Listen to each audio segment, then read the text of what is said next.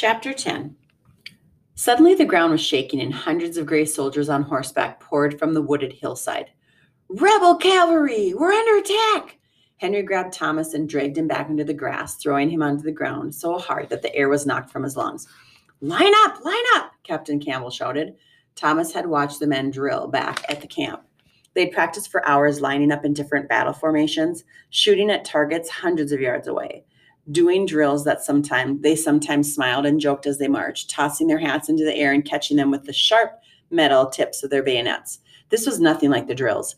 The men were dead serious. Even those who had been sagging during the march were now moving with lightning speed. With swift motions, the men ripped open their ammunition cartridges with their teeth, poured gunpowder down the barrels of their rifles, then pushed the bullets in with ramrods. Stay down, Thomas, Henry yelled. Get behind me. Take aim, the captain screamed. The soldiers all dropped to one knee, pointing their rifles at the charging cavalrymen.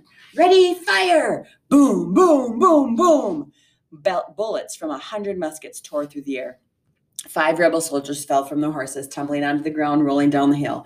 Reload and fire at will, the captain shouted. Within seconds, the men had their rifles reloaded. Boom, boom, boom. More soldiers fell. Black gun smoke filled the air, mixing with the dust, and as quickly as they had appeared, the cavalrymen were gone. The Union soldiers stood up, catching their breath, running to help the few men who lay on the ground, wincing in pain. And then suddenly Thomas's mind roared with panic. Bertie!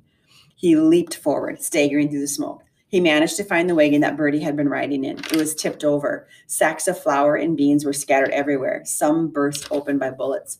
Lester and Homer were both in the grass, looking dazed and bruised. Homer, Thomas said, Where's Bertie? Good Lord, I thought she was with you, Homer said, jumping up. Lester hurt his leg. I was trying to help him, and with all the smoke, Thomas looked all around, praying he'd see Bertie running across the field calling his name, but she was nowhere to be seen. Soon dozens of men were looking everywhere for her. They searched other wagons, they combed through the tall grass. Finally, Thomas and Henry crossed the road and walked to the edge of the woods. Something caught Thomas's eye, something small lying on the ground. It was Bertie's doll. He picked it up. It was splattered with blood.